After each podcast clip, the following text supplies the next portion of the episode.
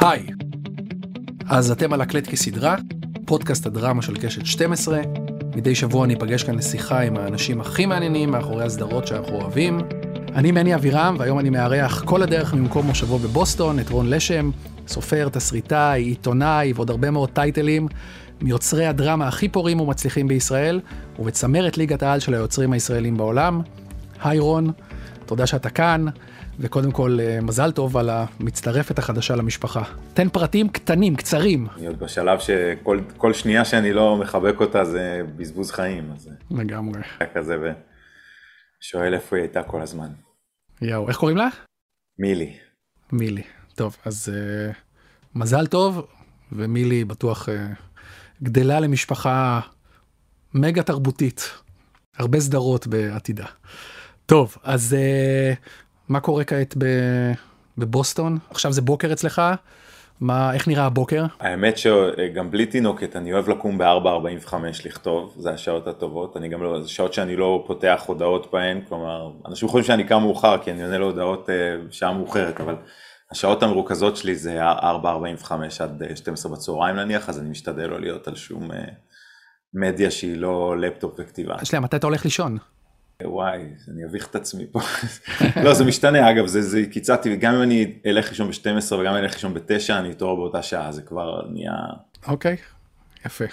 טוב, בוא נתחיל אה, לחפור טיפה, ונתחיל עם אה, אופוריה, אחת ההצלחות הכי גדולות של HBO בשנים האחרונות, סדרה שהיא כבר אה, תופעה תרבותית, שבעצם מבוססת על סדרה בשם זהה, שאתה יצרת, ושעונה אחת שלה שודרה לפני כעשור כבר בהוט. אז אני רוצה שתיקח אותנו עשר שנים אחורה, איך זה התחיל ולמה. תראה, הקונטקסט הוא שהייתי אז אחרי בופור ואם יש גן עדן, ויוסף סידר שאיבד את אה, הספר שלי אם יש גן עדן, גם על הדרך היה האדם לא רק המבריק אלא הנדיב והטוב לב ביותר בעולם ולימד אותי לכתוב תסריט ואת כל מה שאני יודע על, על המדיה הזאת, הצעדים הראשונים האלה. וזה גרם לי לסוג של טלטלה שהבנתי שזה מה שאני רוצה לעשות. כי עד, עד אז גם אתה וגם אני עברנו כל כך הרבה תחנות, נכון? עברנו כן. עיתונאים ועורכים ו, ומנהלים. רק הצהרה עם בופור במיוחד אה, עם, עם האוסקר והספר תורגם ל-22 שפות ופתאום נוצר איזה מצב שבו כל פגישה שאני עושה מציעים לי לכתוב את אותו דבר בדיוק ובעיניי הכוח של כתיבה הוא בדיוק העובדה שאתה יכול לדלג בין זהויות וגופות ועולמות ולחיות חיים רבים ולהיות האלטר אגו שלך ומי שאתה לא ולנסות להיוולד מחדש. לכן מאוד לא רציתי לחזור אה, לכתוב שוב אה, אז מלחמה, לא היה לי מה לומר עוד על זה, למרות שזה מה שעד היום מציעים לנו בכל הסתובבות שלנו בעולם, תמיד רגע מה סדרת הריגול הבאה, מה סדרת המלחמה הבאה.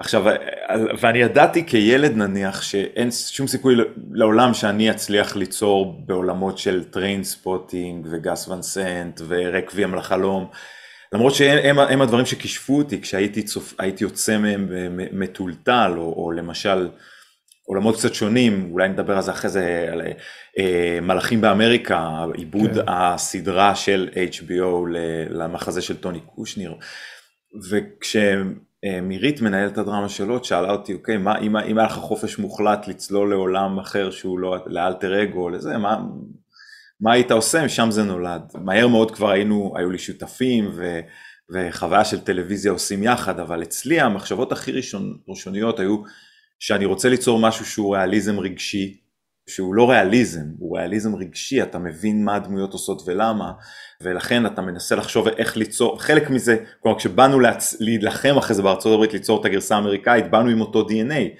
של איך, אפשר ליצור עולם שחושף את התקוות ואת משאלות הלב של הדמויות ששוכנות בו, ואז הכל, הסינמטוגרפיה והתאורה והאימג'ים והפסקול והאיפור, הכל נרתם לאפקט ה... הסיפורי הזה, אבל זה התחיל מסיפור על טראומה, על, על חבורה של נערים שאפילו לא הכירו אחד את השנייה, אבל טראומה משותפת מצלקת כל אחד מהם אחרת והם מתקבצים בבית שהוא קומונה עירונית ו, וימלא את החלל שלהם. והניסיון הזה לבחון לא רק את ההיעדרות ההורית, אלא גם מה, האם אתה יכול לחיות כשאין לך איזה נר של להבה, לא דת ולא אידיאולוגיה חזקה קומוניסטית, אלא חיים אורבניים או ריקבון אורבני לפעמים וכולי. ואז אתה מכניס לזה את, את כל הדברים. כשהמחשבה הכי בסיסית הייתה שלומר שזה בסדר להיות לא מאושר זה עצוב, אבל זה בסדר, איך גיל 17 הוא בהמון מובנים ה-25 החדש, אבל גם 40 הוא ה-20 החדש, אז אתה תקוע באותו מקום. סדרה על אמפתיה ועל, ועל פלואידיות מינית ועל המון דברים, אבל רק אני אגיד, הקושי היה שאני חושב בניגוד לקולנוע שהיית יכול לקחת, עד היום זה בסדר לקחת ילד בן 12 לשים אותו על פוסטר של סרט ולתת לו לסחוב סרט, אבל המנהלים בטלוויזיה תמיד היו עם אקסיומה שאומרת אם נערים מובילים סדרה זה אומר שהיא סדרת נוער, זו סדרה לילדים, ואז הם עושים אותה דידקטית, חינוכית, הם תמיד מביאים מבוגר אחראי שינווט אותם נכון, או קומי, נניח סקינס. Uh, אי אפשר לעשות סדרה שילדים מובילים אותה, אפילו חברים שלנו שהפיקו את uh, Stranger Things וניסו למכור את זה ל-20 ומשהו גופי שידור וכולם אמרו לא, כל הגופי שידור אמרו להם לא לא לא תהפכו את זה לסדרה על איש FBI, זה הזווית שלו, זה לא יכול להיות הנערים. אז ככה גם אנחנו, זה, זה אחד הדברים שממנו התחלנו. אבל אתה יודע, אני חזרתי, ראיתי פרקים עכשיו של אופוריה ישראלית. וזה, להגיד הקדמת את זמנך זה יהיה understatement. ממש, אני לא בטוח שגם היום אם היית בא עם זה, היו הולכים עם זה לקהל אה, ישראלי שהוא בסוף קהל אה, שמרני. אז אני מנסה להבין מאיפה זה בא לך בסוף. בן כמה היית אז, אתה זוכר? בן 30, אבל, אבל, לא 30 וקצת, אבל אה, קודם כל זה לא אני, גם, גם בגיל 17 לא הייתי כזה. אני חושב דפנה, שמעבר לכל הדברים שהיא הביאה כבימאית, דפנה לוין, דפנה לוין, כל הדברים שהיא הביאה כבימאית באמת היא, היא, היא גאונה והיא, והיא, והיא המציאה כל כך הרבה שפה שגם בכל תהליך עבודה עם HBO הם, הם ישבו לקחת המון רכיבים אפילו באיך עובדים, אבל היא הביאה גם את העובדה שהיא אימא והיא אימא לא קונבנציונלית. ומי שכתב איתי, אה, דניאל אמסל, שהיה סטודנט שלי והפך לחבר נפש וכתב איתי, והוא אז היה בן 20, אה, הוא, הוא הביא גם אלטר אגו שלי אחר, מסוג אחר, והוא נשאר שותף גם אחר, אבל אני חושב שבסוף זה לא שינה, תשמע, כתבנו פעם ראשונה את כל הסדרה, מההתחלה ועד הסוף. ואז זרקנו אותה לפח, את, אה, עשרה פרקים תסריטים נזרקו לפח, כי פתאום הבנו שזה יצא באמת סדרת נוער או דידקטי מדי או לא, לא השתחררנו ועפנו. היינו צריכים איזה מין חו, כמה חוויות שישחררו אותנו לאיזה תעופה של לנסות רגע לשבור, בגלל שכולנו עובדים, תראה סדרה הרי, אתה מכיר, זה, יש, יש אלגוריתמים וחוקי מבנה נורא נוקשים, והבחירה פה לשבור את כל כללי ה storytelling ולנסות לבנות אותן אחרת ולקוות שזה יעבוד, הייתה, הייתה מסע ארוך. זה...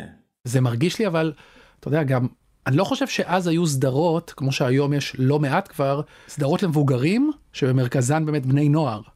אז זה לא היה, לא היה כמעט בעולם כאלה לפי דעתי. ובאמת כשהסתובבנו גם בעולם אז כל הזמן אמרו לנו אתם יכולים לעשות סקינס, תעשו את זה קומי, תהפכו את זה לקומי. לא ידעו לאיזה משבצת להכניס את זה, הגענו לגופים ואמרו אה אבל לא זו סדרת נוער, אין לנו כרגע תקציב לסדרת נוער, אבל לא, לא כן. לא זה, זה מה שהתכוונו. ומבחינתך בסוף, כשזה יצא, איך הרגשת עם זה? כלומר, אתה, כשאתה מסתכל על זה אחורה, על הגרסה הישראלית, מה התחושות שלך לגביה? אני אף פעם לא מסוגל לצפות אחורה, או לקרוא אחורה ספר, או שום דבר, זה, אז, אז קשה לי לומר, אני, אני אגיד שמעבר לזה שאני מאוד אוהב אותה וגאה בה, אבל אני אוהב את החוויה שעברנו, אני, בסופו של דבר אתה יודע אנחנו כל דבר שאתה כותב אתה מאבד את, את הזעם ואת התשוקות שלך העמוקות ואת האבל שלך על, על, על פספוסים וחמלה ואהבה ואת כל ה...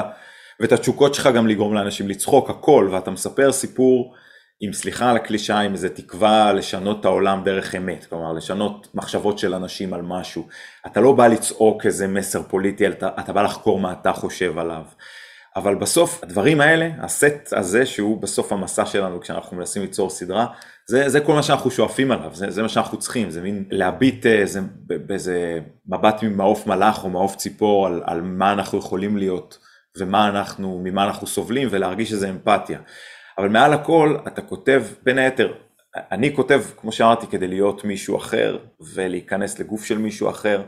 וזה זה, אגב, זה, זה נורא מתסכל, כי היום בלוס אנג'לס, לא, לא ככה אגב בישראל ובאירופה או בדרום אמריקה, אבל לוס אנג'לס מרוב ה political correctness והמהפכה הפרוגרסיבית שהוליווד לא יודעת איך להתמודד איתה בתוכה, אז היא כל כך אה, נוקשה היום בכללים של רגע מה זאת אומרת? לבן לא יכול לכתוב דמות של שחור וסיני לא יכול לכתוב דמות של קוריאני או, או סיני לא יכול לדובב לאנגלית דמות של קוריאני. יש רשימות מסודרות של רגע יש לך פה דמות שחורה אתה צריך להביא לחדר תסריטאי שחור. לכאורה זה נשמע נורא מכיל, כי זה נותן הזדמנויות למיעוטים להצטרף להוליווד ולהוליווד יותר, להיות יותר מגוונת, אבל זה הורג בדרך את היצירתיות, כי אם לי אומרים אתה יכול לכתוב את מי שאתה, רגע, אה, היית במודיעין, תכתוב מודיעין, היית בישראל, תכתוב על ישראל. אתה לא יכול לכתוב על מי שאתה לא, לא היית בתיכון אמריקאי, אתה לא יכול לכתוב איך תלמיד תיכון אמריקאי. זה לסרס את היצירתיות, כי כל הכוח של הכתיבה בעיניי הוא להיות המישהו האחר. בגלל זה בעיניי הוליווד היום באיזה סכנה של, של שמרנות שהיא מסוכנת, היא הורגת את היצירתיות יותר ממה, דווקא בשנה שהיא עושה 500 סדרות בשנה, אבל היא הורגת את היצירתיות יותר משנות ה-80 שהיו איומות בהוליווד, או שנות ה-50 שהיו איומות בהוליווד, אבל אני אומר על אופוריה, היה, היה לנו את הנס, ש... וכשזה יצא, תשמע, אני חושב שמנהלת הדרמה נירית רצתה להמשיך לעוד עונה, הבוסים שלה לא רצו להמשיך לעוד עונה, חטפנו המון אש לא רלוונטית, אתה יודע, שמזמינים אותך לגוף הציבורי שמפקח על, על הכבלים והלוויין, ו... וכל השיח שם הוא, אתה עשית עבודה מאוד יפה בבופור, אבל פה אתה יודע, אתה פישלת, אתה פישלת, כן. למה לא תעשה סדרה על כמה הנוער שלנו נפלא? לך תסביר להם שכאילו, רגע, שנייה, אנחנו בשיח על יצירה או שאני עובד פה באיזה... זה בדיוק מה, מה שאליו כיוונתי, שבסוף ישראל היא מאוד מאוד שמרנית, ואופוריה, גם בגרסתה, גם הישראלית, אבל גם האמריקאית, היא הכל חוץ משמרנית, ובסוף אני מנסה, תהיתי עם עצמי, האם לקהל הישראלי, שאהב מאוד ואוהב את אופוריה האמריקאית, יותר קל בסוף לראות את אה, זנדאיה עושה סמים מאשר את רוני דלומי עושה סמים. כנראה. כן, זה כאילו... כנראה, מעניין. אבל גם אתה יודע, זה... הקהל הישראלי, כש... תמיד כשאנחנו שואלים, גם אתה וגם אני יוצא לנו בכל פגישה עם מנהלים זרים ב... ב... בטלוויזיה, אנחנו תמיד שואלים אותם בעדינות כזו, מה, לא, איך זה שישראל היא יצואנית מספר אחת בעולם לפורמטים לדרמה, אולי לא לקלטות, כי הבריטים מייצאים כן. יותר, או הטורקים אפילו, אבל הרעיונות של דרמה, מה יש בישראל שתפס אתכם ככה, ו, והתשובה הכי, שחוזרת על עצמה הכי הרבה היא שבעיניהם הקהל הישראלי הוא הקהל הכי edgy בעולם, הוא, כי הוא הכי נוירוטי, הקהל הישראלי הוא באמת נוירוטי, הוא משתעמם נורא בקלות, אז אתה כל הזמן צריך להיות edgy בשבילו, אבל מצד שני הקהל הישראלי הוא מיינסטרימי ואתה חייב אתה כדי להצדיק כלכלית לכל כך מעט דוברי שפה, אתה צריך לעשות מיינסטרים כי זו, הסדרה צריכה להיות מדורת שבט, אתה לא יכול להיות נישה. אז ה edgy mainstream זה ה-DNA שכבש כסדרות ישראליות את העולם.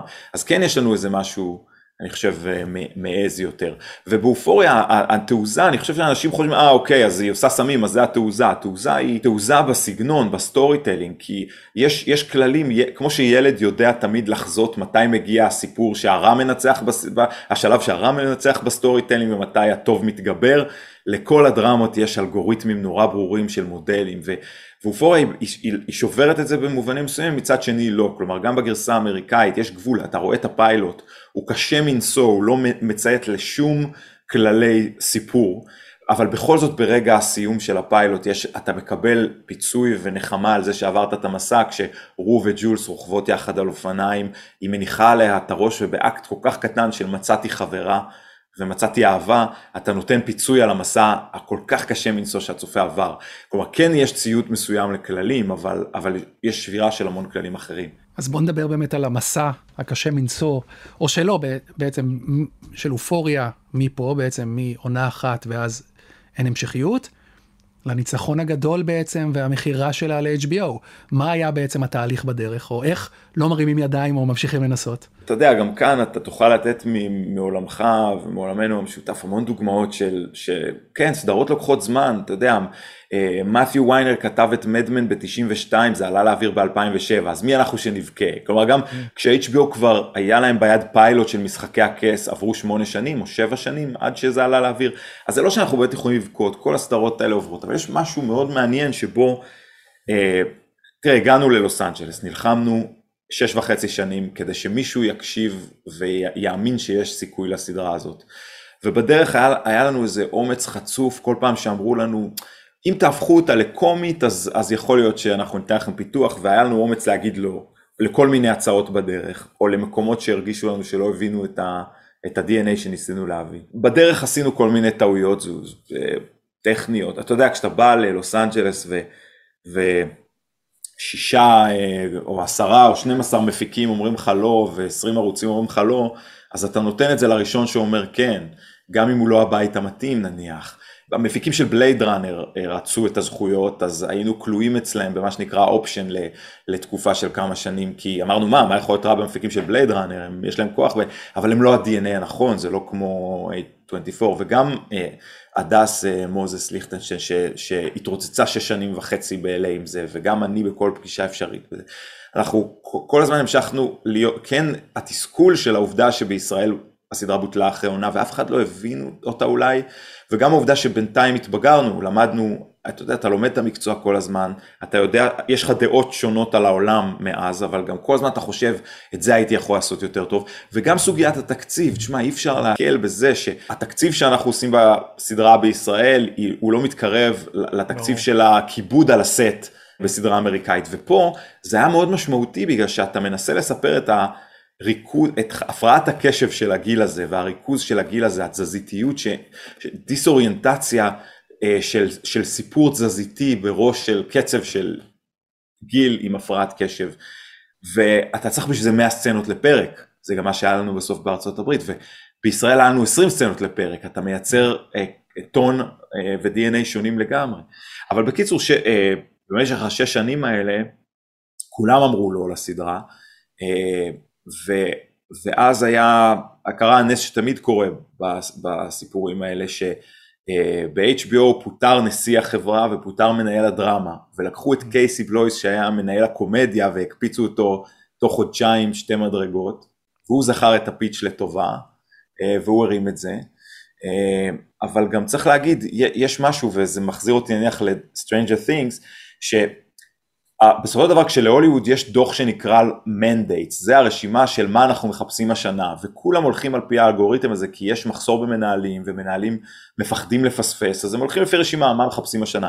אז יוצאות 500 סדרות בשנה שדי עונות לאותו אלגוריתם.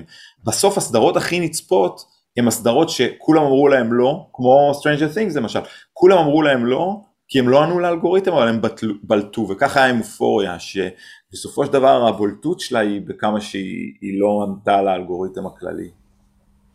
אבל אז מת... איך, איך בעצם זה אתם מקבלים את הטלפון או איך זה קורה בעצם ואיך מתחיל התהליך של העיבוד מה... לגרסה האמריקאית? כן, תשמע, אתה מכיר שבסוף אין טלפון אחד שמשמח אותך, oh. כי בסוף יש הטלפון שאומר, מטפורי. טוב, אנחנו מוכנים לנסות לפתח, אתה אומר כן, אבל ב-HBO למשל הסטטיסטיקה היא שמתוך 160 פיתוחים שמוצאים לדרך כפיתוח, מתוך 160 אחד יעלה לאוויר.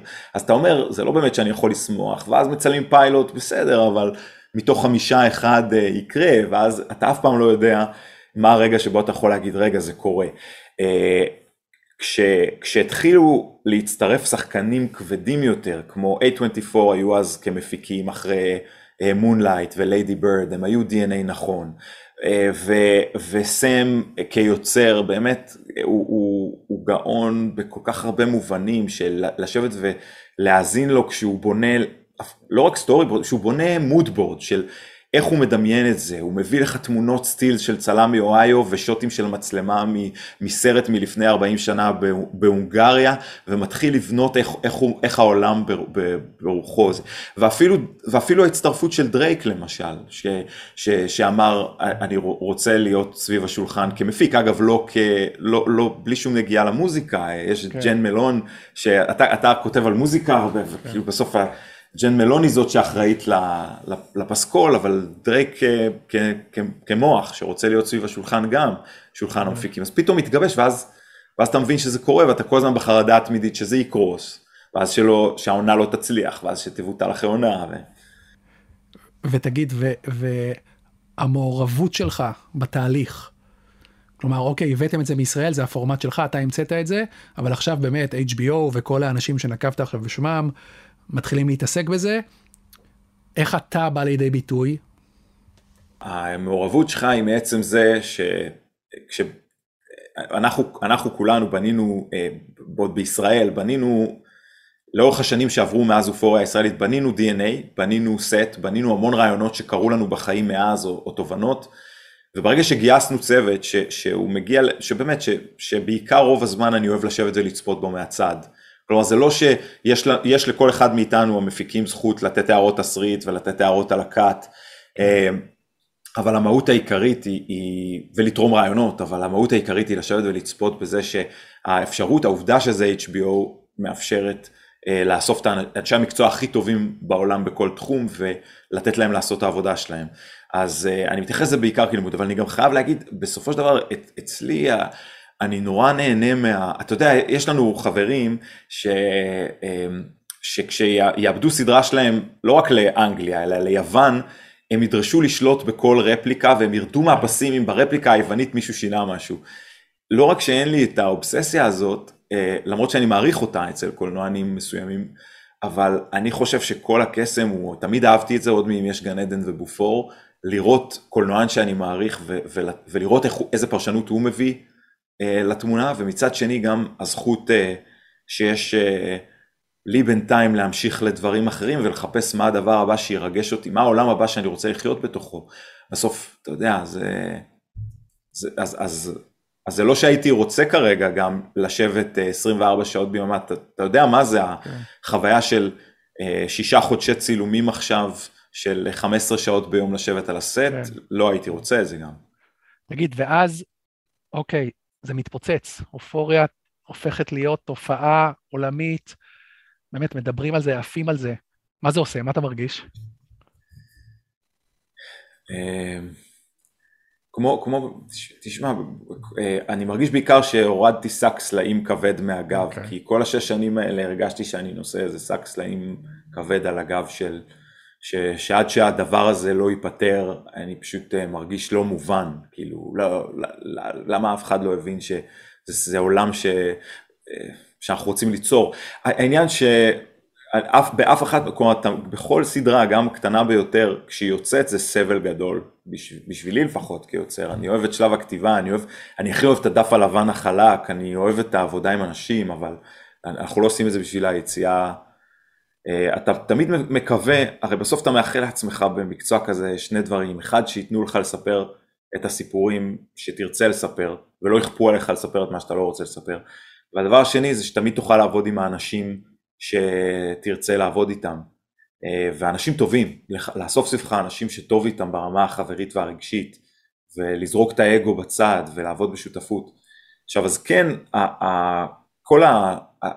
אנחנו כחברים, גם אה, אה, עמית כהן שהוא חבר שלי מאז הצבא, כן, אנחנו הלכנו ללמוד יחד והיינו עיתונאים יחד ויצרנו יחד.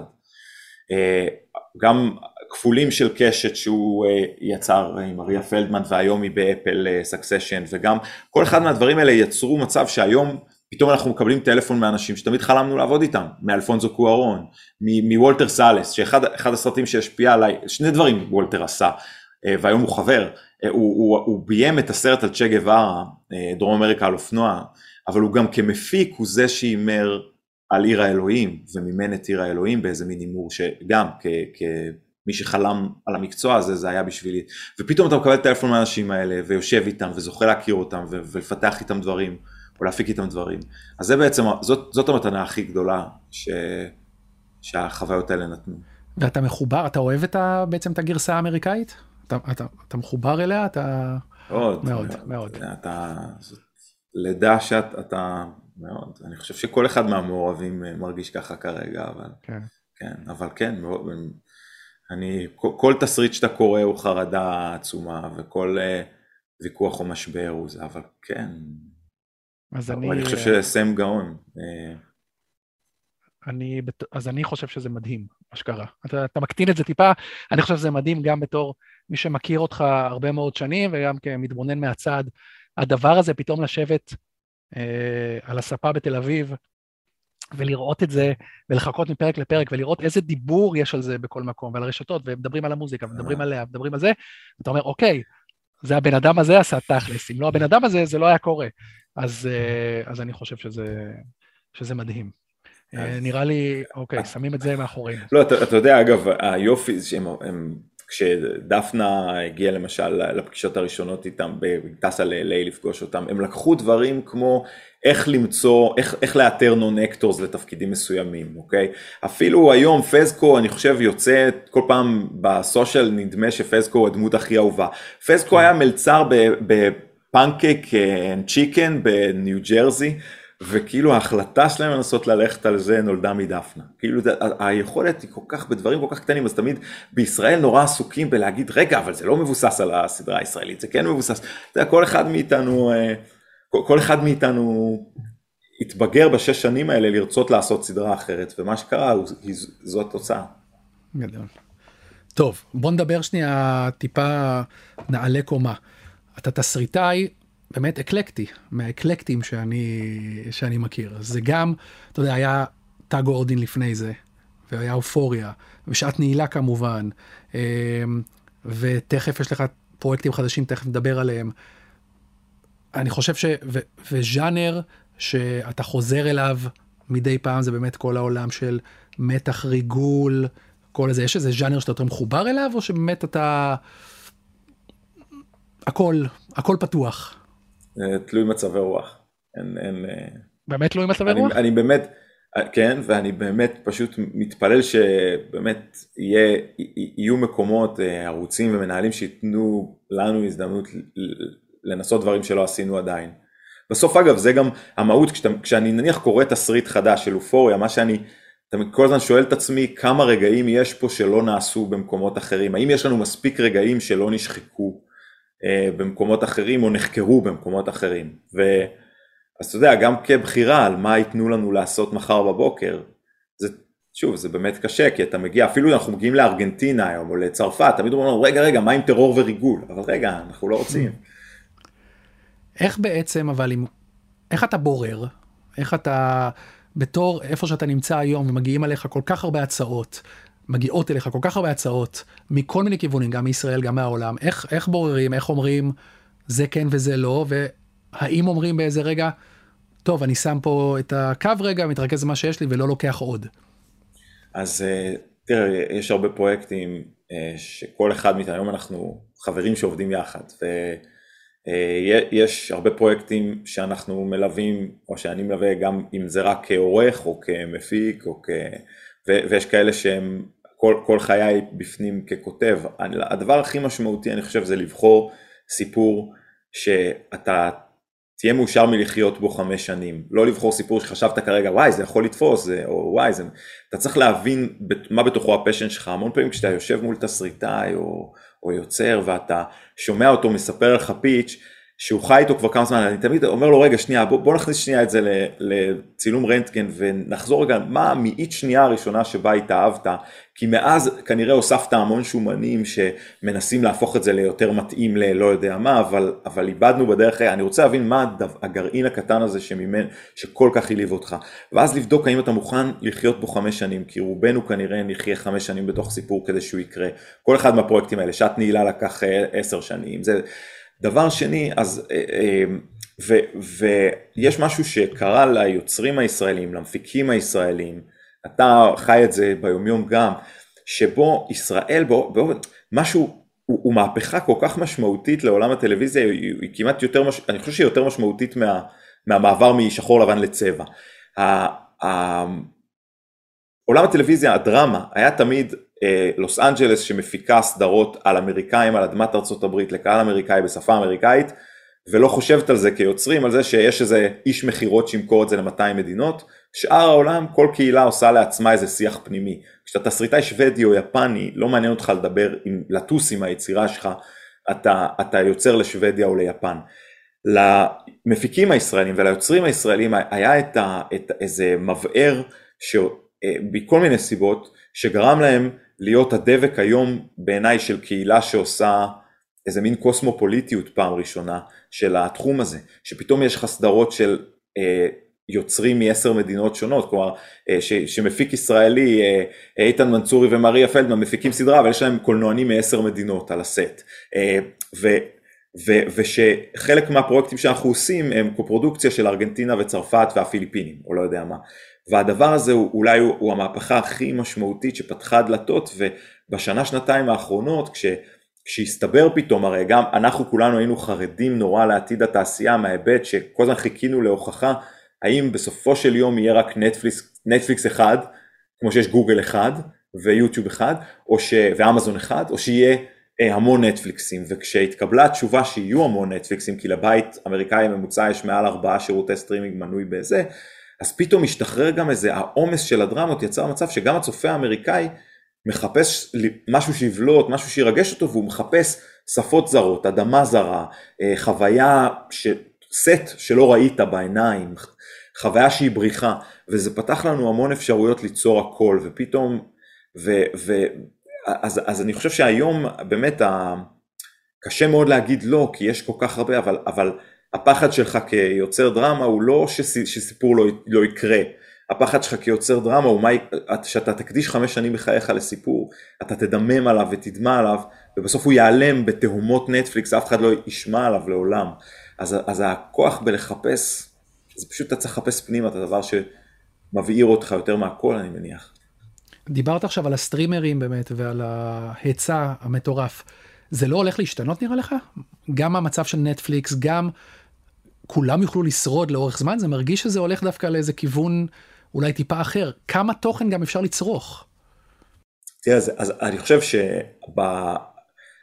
אני חושב שתמיד יהיה תזזיתיות של אה, משבר כלכלי ואחריו אה, שגשוג, ואם אתה מסתכל מאה ומשהו שנה אחורה, כל פעם שהיה אה, שפל או מיתון או, או אסון כלכלי, התעשייה הזו של הבידור היא הראשונה שהתאוששה, בקולנוע, בתיאטרון וזה, וגם, ו, ו, וגם אם היום יש לך גלים פתאום של מיזוגים, שיכול להיות שאתה יודע, שאולי פארמאונט יתאחדו בסוף עם יוניברסל, אני לא יודע מה, בסופו של דבר ישרדו קצת פחות סטרימרים, אבל זה לא ישנה את העובדה שהמומנטום לעתיד הוא מאוד חיובי. אפילו מדברים שישמעו לנו מפגרים, כמו העובדה שאנחנו ננהג במכונית שנוהגת את עצמה בתוך כמה שנים, אבל אנחנו עדיין נהיה תקועים בפקק של שעה וחצי, אומרת שאנחנו נראה סדרות בדרך.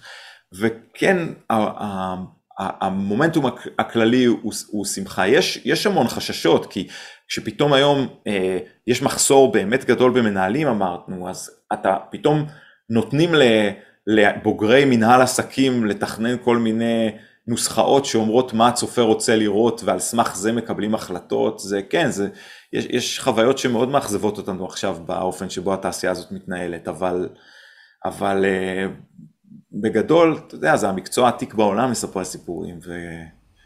כן. בניגוד לדימוי של... כן.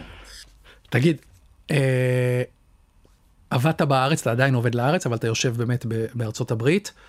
אה, התשובה ברורה בכותרת שלה, אבל תכניס אותנו טיפה פנימה להבדלים בסדרי הגודל בין לעבוד בישראל, לעבוד באמת בתעשייה האמריקאית. אתה יודע, בכתיבה, חדרי כתיבה, צילומים, עריכות, הזכרנו קודם את תקציב הצילומים והקייטרינג, שזה תקציב של עונה שלמה בדרמה ישראלית, אבל אתה יודע, היום יום של זה, אה, אז, אז אני אגיד רגע קודם בהערת בסוגריים שיש אה, יש ישראלים מאוד מוכשרים, אה, אוסף של ישראלים מאוד מוכשרים שעושים CGI, Computer Generated Imaging, זה, זה המטוס מתפוצץ באוויר או בניין קורס או כל סוגי גיבורי העל. והיכולת היום לייצר תקופה, אם אנחנו רוצים לעשות את אה, ארמון דוד המלך, או אנחנו רוצים לעשות את מלחמת העולם השנייה, וכבר לא צריך להקים סט, אלא אתה מייצר את זה במחשב, יוצר מצב שבו בעתיד הרחוק קצת יותר, אה, וזה הופך לזול יותר, בעתיד הרחוק קצת יותר, אתה תוכל לעשות סדרה ישראלית בכל production value אפשרי, גם של נראה כמו גיבורי על, או שנראה כמו אה, מלחמת העולם השנייה, וזה לא יכריח אותנו, מה שמכריח אותנו גם לטוב, אבל יכריח אותנו להיות קאמרי אה, שני אנשים בחדר מדברים.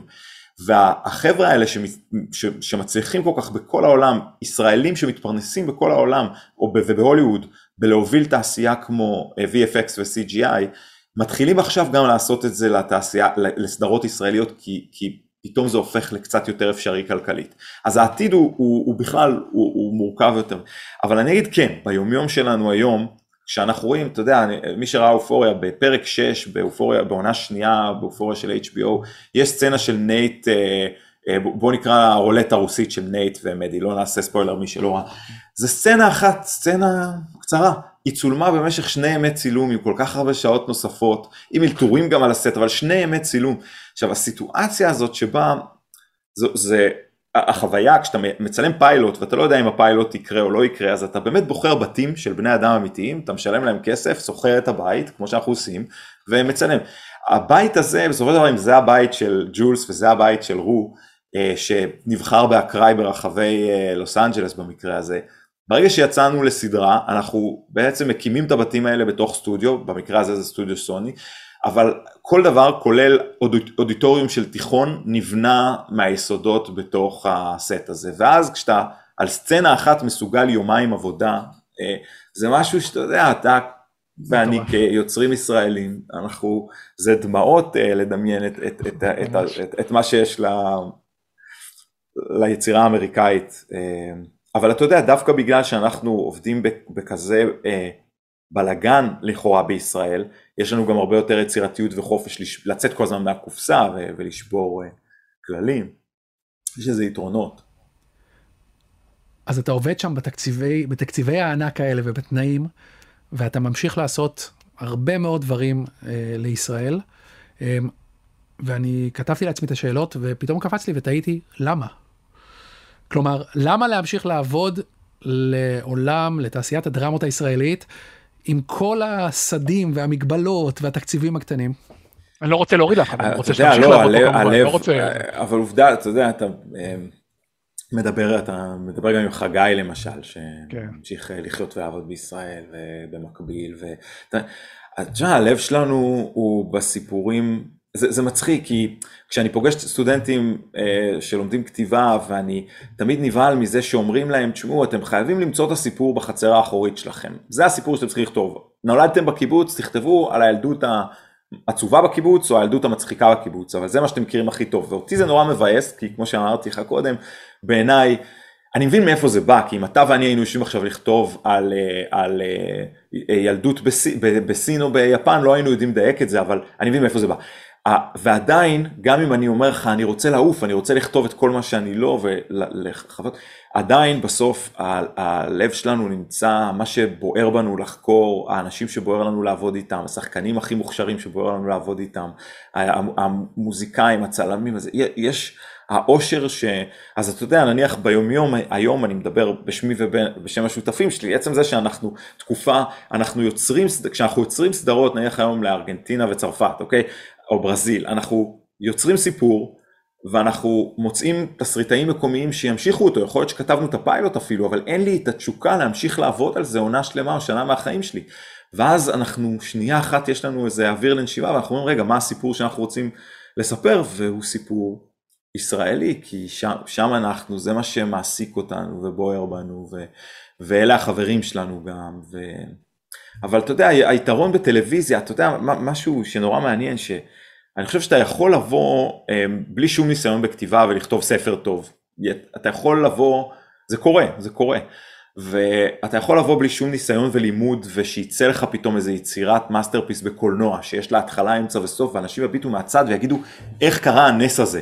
אבל אין שום סיכוי שאתה תבוא בלי ניסיון ותצליח לכתוב סדרה, כי לסדרה ולמורכבות שהיא דורשת בנוסחה, באלגוריתם הזה, בפורמולה של ש, ש, של, כל, של האופן שבו כתובה כל סצנה, אבל איך היא מחזירה משבוע לשבוע וסוחבת את המסע הזה, אתה צריך לעבור לימוד ארוך מאוד. אני מרגיש 15 שנה לומד ואני עדיין לא יודע.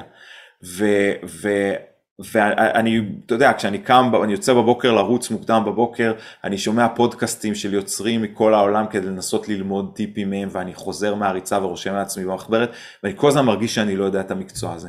אבל בסופו של דבר, זה, זה עדיין מקצוע של נשמה, והנשמה שלך היא לחקור את, את, את המקום שבאת ממנו ואת המקום שאתה תרצה בסופו של דבר אה, לסיים את החיים בו. ו... יפה, אז, אז אמרת באמת שאתה שומע פודקאסטים עם יוצרים, אז עכשיו אני מאוד מקווה שגם יוצרים ישמעו את הפודקאסט איתך, ותן באמת מהנקודת מבט שלך, זרקת כמה דברים קודם, אבל באמת כמה טיפים ליוצרים. שבאמת יש להם את החלום הזה שהם רוצים להגשים, שאתה הגשמת. אה, אוקיי, אז רגע, אני אגיד, תראה, קודם כל תודה על ההזדמנות הזאת. אה, אה, אני חושב, אספתי לעצמי לאורך הדרך את הטיפים, ואני חושב שהדבר מעבר לבחור סיפור שאתה מסוגל לחיות בו חמש שנים, כי ככה זה שאמרנו קודם, ולנסות למצוא שותפים במובן הזה שאם אין לך ניסיון ובאת בלי ניסיון, הדלת תיפתח, אתה צריך מישהו אחד מנוסה לצדך. והיכולת למצוא, כמו שלי, אני הייתי בר מזל למצוא את uh, סידר, שהוביל אותי פנימה, ואני מנסה להיות כזה עבור יוצרים אחרים, צעירים ו, וסטודנטים, אבל, uh, ו, ו, וזה דבר אחד. דבר שני, זה uh, הטיפ הראשון שאני שמעתי כשהגעתי להרצאות בלאה של ג'יי ג'יי אברמס, הוא היה אז אחרי, אחרי אבודים. אבל לפני הסטאר וורס, אה, כן. והוא אמר תמיד תפתחו עשרה דברים במקביל, תכתבו אחד כשאתם כותבים, אבל תכתבו בפיתוח עשרה דברים במקביל, כי אתם לא יודעים אף פעם מה יהיה המומנטום של מה, ומה יגידו לכם כן, אבל עכשיו היו עשרה פיילוטים כאלה שנכשלו אז זה לא יקרה וכולי, ומה יבשיל מתי. במקביל יש אה, אה, אדם מבריק ומופלא שקוראים לו רם ברגמן, אה, שעזב את הארץ אה, עם חלום להיות מפיק בהוליווד, והוא אמר לעצמו כשהוא הגיע להוליווד, הוא אמר אני, אני לא ארשה לעצמי אה, לשקוע בלעבוד בתור עוזר במאי שני שמוציא לבמאי את הכלב, כי אז אני אחזור הביתה בלילה מרוסק ו, ולא יהיה לי אנרגיה לנסות ליצור את הדבר שלי, אני אלחם על ליצור את הדבר שלי, גם, גם אם זה סבל וזה, ו, והוא הצליח, הוא, כשהיו לו כמה אה, ניסיונות פחות טובים, ואז כשהוא הפיק את, אה, את Looper, ו Looper היה הצלחה אדירה, מאותו רגע הוא זכה גם לעשות כל מה שהוא רוצה.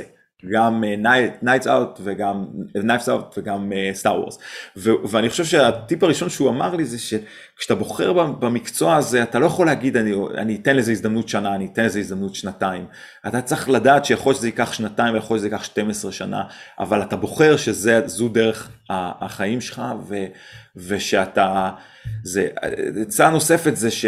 כשאתה שומע בעיקר בעולם, כי היום כל יוצר ישראלי כל הזמן עושה פגישות ברחבי העולם עם מנהלים בצרפת, מנהלים בזה, כשאתה שומע אותם אומרים לך, תקשיב, זה מבריק, זה מדהים, זה התסריט הכי טוב שקראתי uh, החודש, אני, זה מדהים, um, אתה לא תשמע מהם כנראה לעולם. כשהם מתחילים לתת לך ביקורת ולרדת איתך להגיד, אבל זה לא עבד לי, וזה זה, ושהם השקיעו, השקיעו באמת את הזמן ולנסות לבנות את הטיפים האלה, uh, אז, אז, אז כנראה שיש סיכוי שתשמע מהם שוב כי הם היו רציניים לגבי זה, זה משהו שעמית שם לב לזה ו, ומאז אני כל הזמן, אני כל הזמן מכריח את עצמי, בקיצור יש המון, המון, אה, אבל והדבר, אתה יודע, אני רק אגיד דבר אחד שאולי הוא מעודד, שבניגוד בקולנוע באמת יכול לבוא איזה ילד פלא בגיל 20 פתאום לעשות התחלה אמצע סוף, משהו בעולם הטלוויזיה, בעולם השואו-ראנרים, אתה מסתכל אתה רואה שרובם הם אנשים שעברו חיים שלמים לפני שהם הפכו לשואו-ראנרים, ולפעמים הפכו לשואו-ראנר פעם ראשונה בגיל 60, לגיל יש יתרון. יש מקרים חריגים, אתה תגיד לינה דנאם, כן, זה היה קול של דור, אז, אז היא באה לזה מאוד צעירה והצמידו לה אה, אה, ותיקים לחנוך, אבל בגדול, אתה מדבר על אנשים שרוב השואו-ראנרים, בגיל 40 פעם ראשונה הם כתבו פרק, בגיל 50 כן. פעם ראשונה הם היו שואו-ראנרים, אה, רוב המצליחים. זה, אני שוב, בתור מישהו בחברת הפקה חווה את זה הרבה באמת שבאים יוצרים צעירים ורוצים אוקיי זה הסדרה שלי זה הראשונה עוד לא כתב שום דבר בחיים שלו ואתה צריך איכשהו לכוון וגם לא לפגוע וגם להגיד אוקיי צריך להתחבר לאנשים יותר מנוסים כי זה מאוד מאוד קשה בטח גם בתעשייה פה שפחות ופחות אה, מוכנה לקחת סיכונים. אה, וקשה לקבל את זה קשה לקבל את זה ו... זה היומיום כן, שלך, אתה עושה את זה כל יום אה, עשר פעמים בלהגיד לא, זה הצד הכי קשה בזה. כן. גם אני מקבל הרבה לא, גם אני מקבל הרבה לא, צריך להגיד. כן, אנחנו כל היום עושים פיצ'ים ואנחנו יותר מאודישנים של שחקנים, אנחנו מקבלים כל היום ביקורת שלילית ולא, בלי סוף לא, בלי סוף. כל יום הוא אה, אה, עשר פגישות שבהם יגידו לך לא, ואתה צריך לשאול את עצמך האם הרעיון הזה כבר נעשה בעבר והאם הצלחת להביא קול ייחודי, אבל בעיקר אתה צריך באמת להיות פתוח לביקורת, כי אני חושב שהדבר שמודד תסריטאי טוב לפני כל דבר אחר, תסריטאי שיצליח להשתלב, הוא בטלוויזיה בטח, הוא עד כמה הוא גמיש לביקורת במובן הזה שישבת איתו, נתת לו ביקורת, האם הדראפט הבא הוא ידע להטמיע את זה ולהיות גמיש.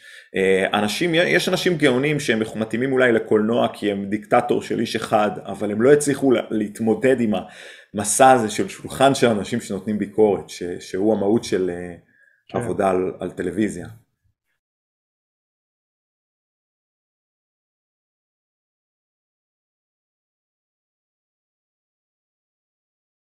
וואו, אז קודם כל, כל, בניגוד לבדידות של אה, לכתוב ספר, אז, אז אף אחד מהסדרות האלה הם לא, הם לא סדרות ש, שלי, הם סדרות של, אה, שלנו כצוות, ואתה יודע, לאורך השנים האחרונות אה, זכיתי להזדמנות גם להיות עורך תסריט לאסי בלהיות איתה, או כל, כל מיני כן. דברים שבאמת ללמוד מאנשים מוכשרים, ללמוד ז'אנרים נוספים, אז זה לא, זה לא סדרות שלי. ו, וגם קצת קשה לי לתת, אתה יודע, לתאר ולתת פיצ'ים לסדרות שבעבודה, כי יש כמה שמצטלמות, אה, כמה, כמה פרויקטים שמצטלמים השנה.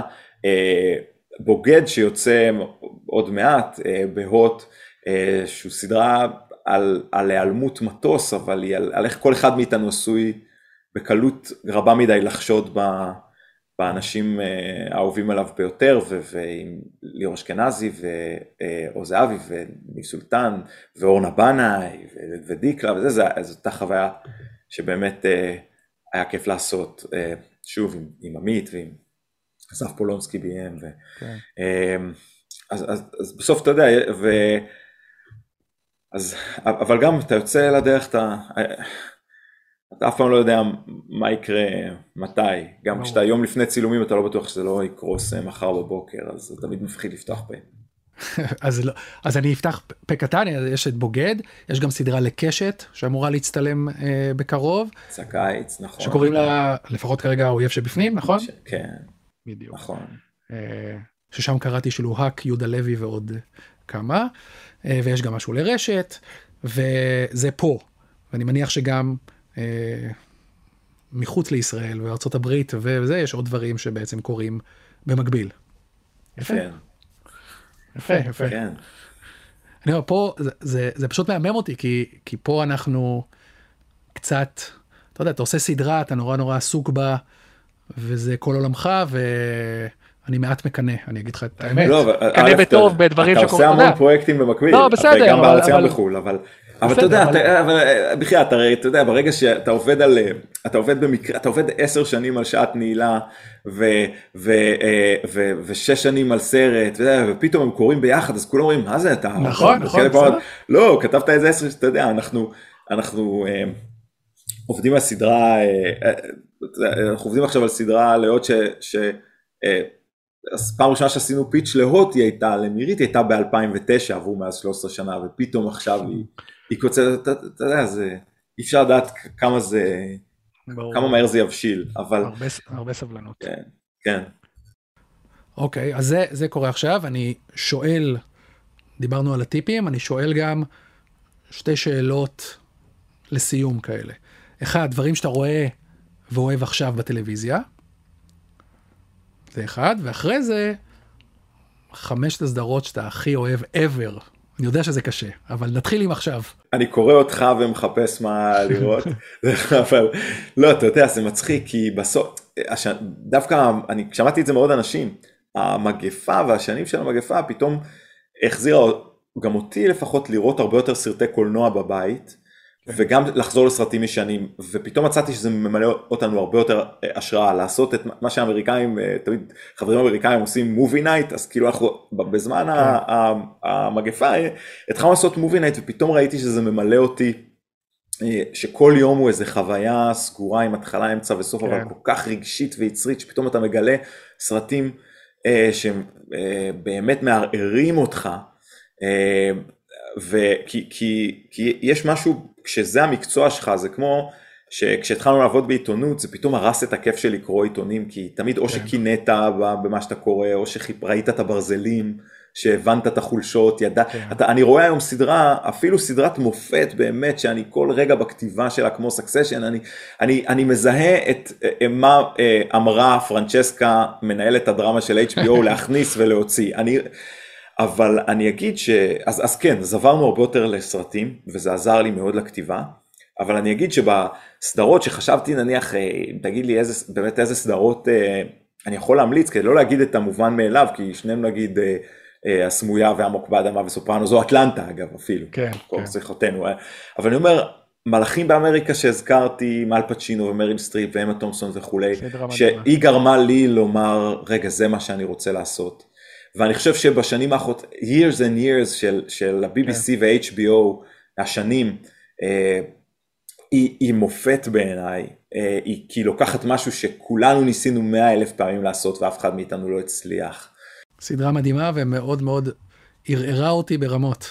מאוד, רמות, ואנשים ממש. פספסו אותה, אנשים פשוט לא, לא, כן, זה, זה מתחת לרדאר היה קצת. כן, כן, שוב זה אותו יוצר שעשה גם אחרי זה את It's a Sin, ו-It's a כן. Sin גם אה, בזכות לי מייסון, קומישיונר בצ'אנל 4, שכולם אמרו לו זה לא יעבוד, זה לא יעבוד, אה, ו- וזה לא יקרה ואין מה לעשות את זה, והוא התחנן ואמרו לו טוב נו תעשה אז ארבעה פרקים, וזה, ואז בסוף עשתה הסדרה ההשקה הנצפית ביותר של צ'אנל 4 אי פעם, כן, אה, אבל אני חושב שמיסיס אמריקה שהייתה השנה ש- של קייט בלנשט שהיא היא מדהימה והיא, והיא שוב אני תמיד שובר את הראש על איך אנחנו נוכל לקחת להתמודד כן עם סיפורים היסטוריים אבל לתת להם איזה ערך מוסף שאפשר לעשות אותם ב-2022 אבל אי אפשר היה לעשות אותם לפני עשר שנים שיש סיבה שאנחנו עושים אותם היום.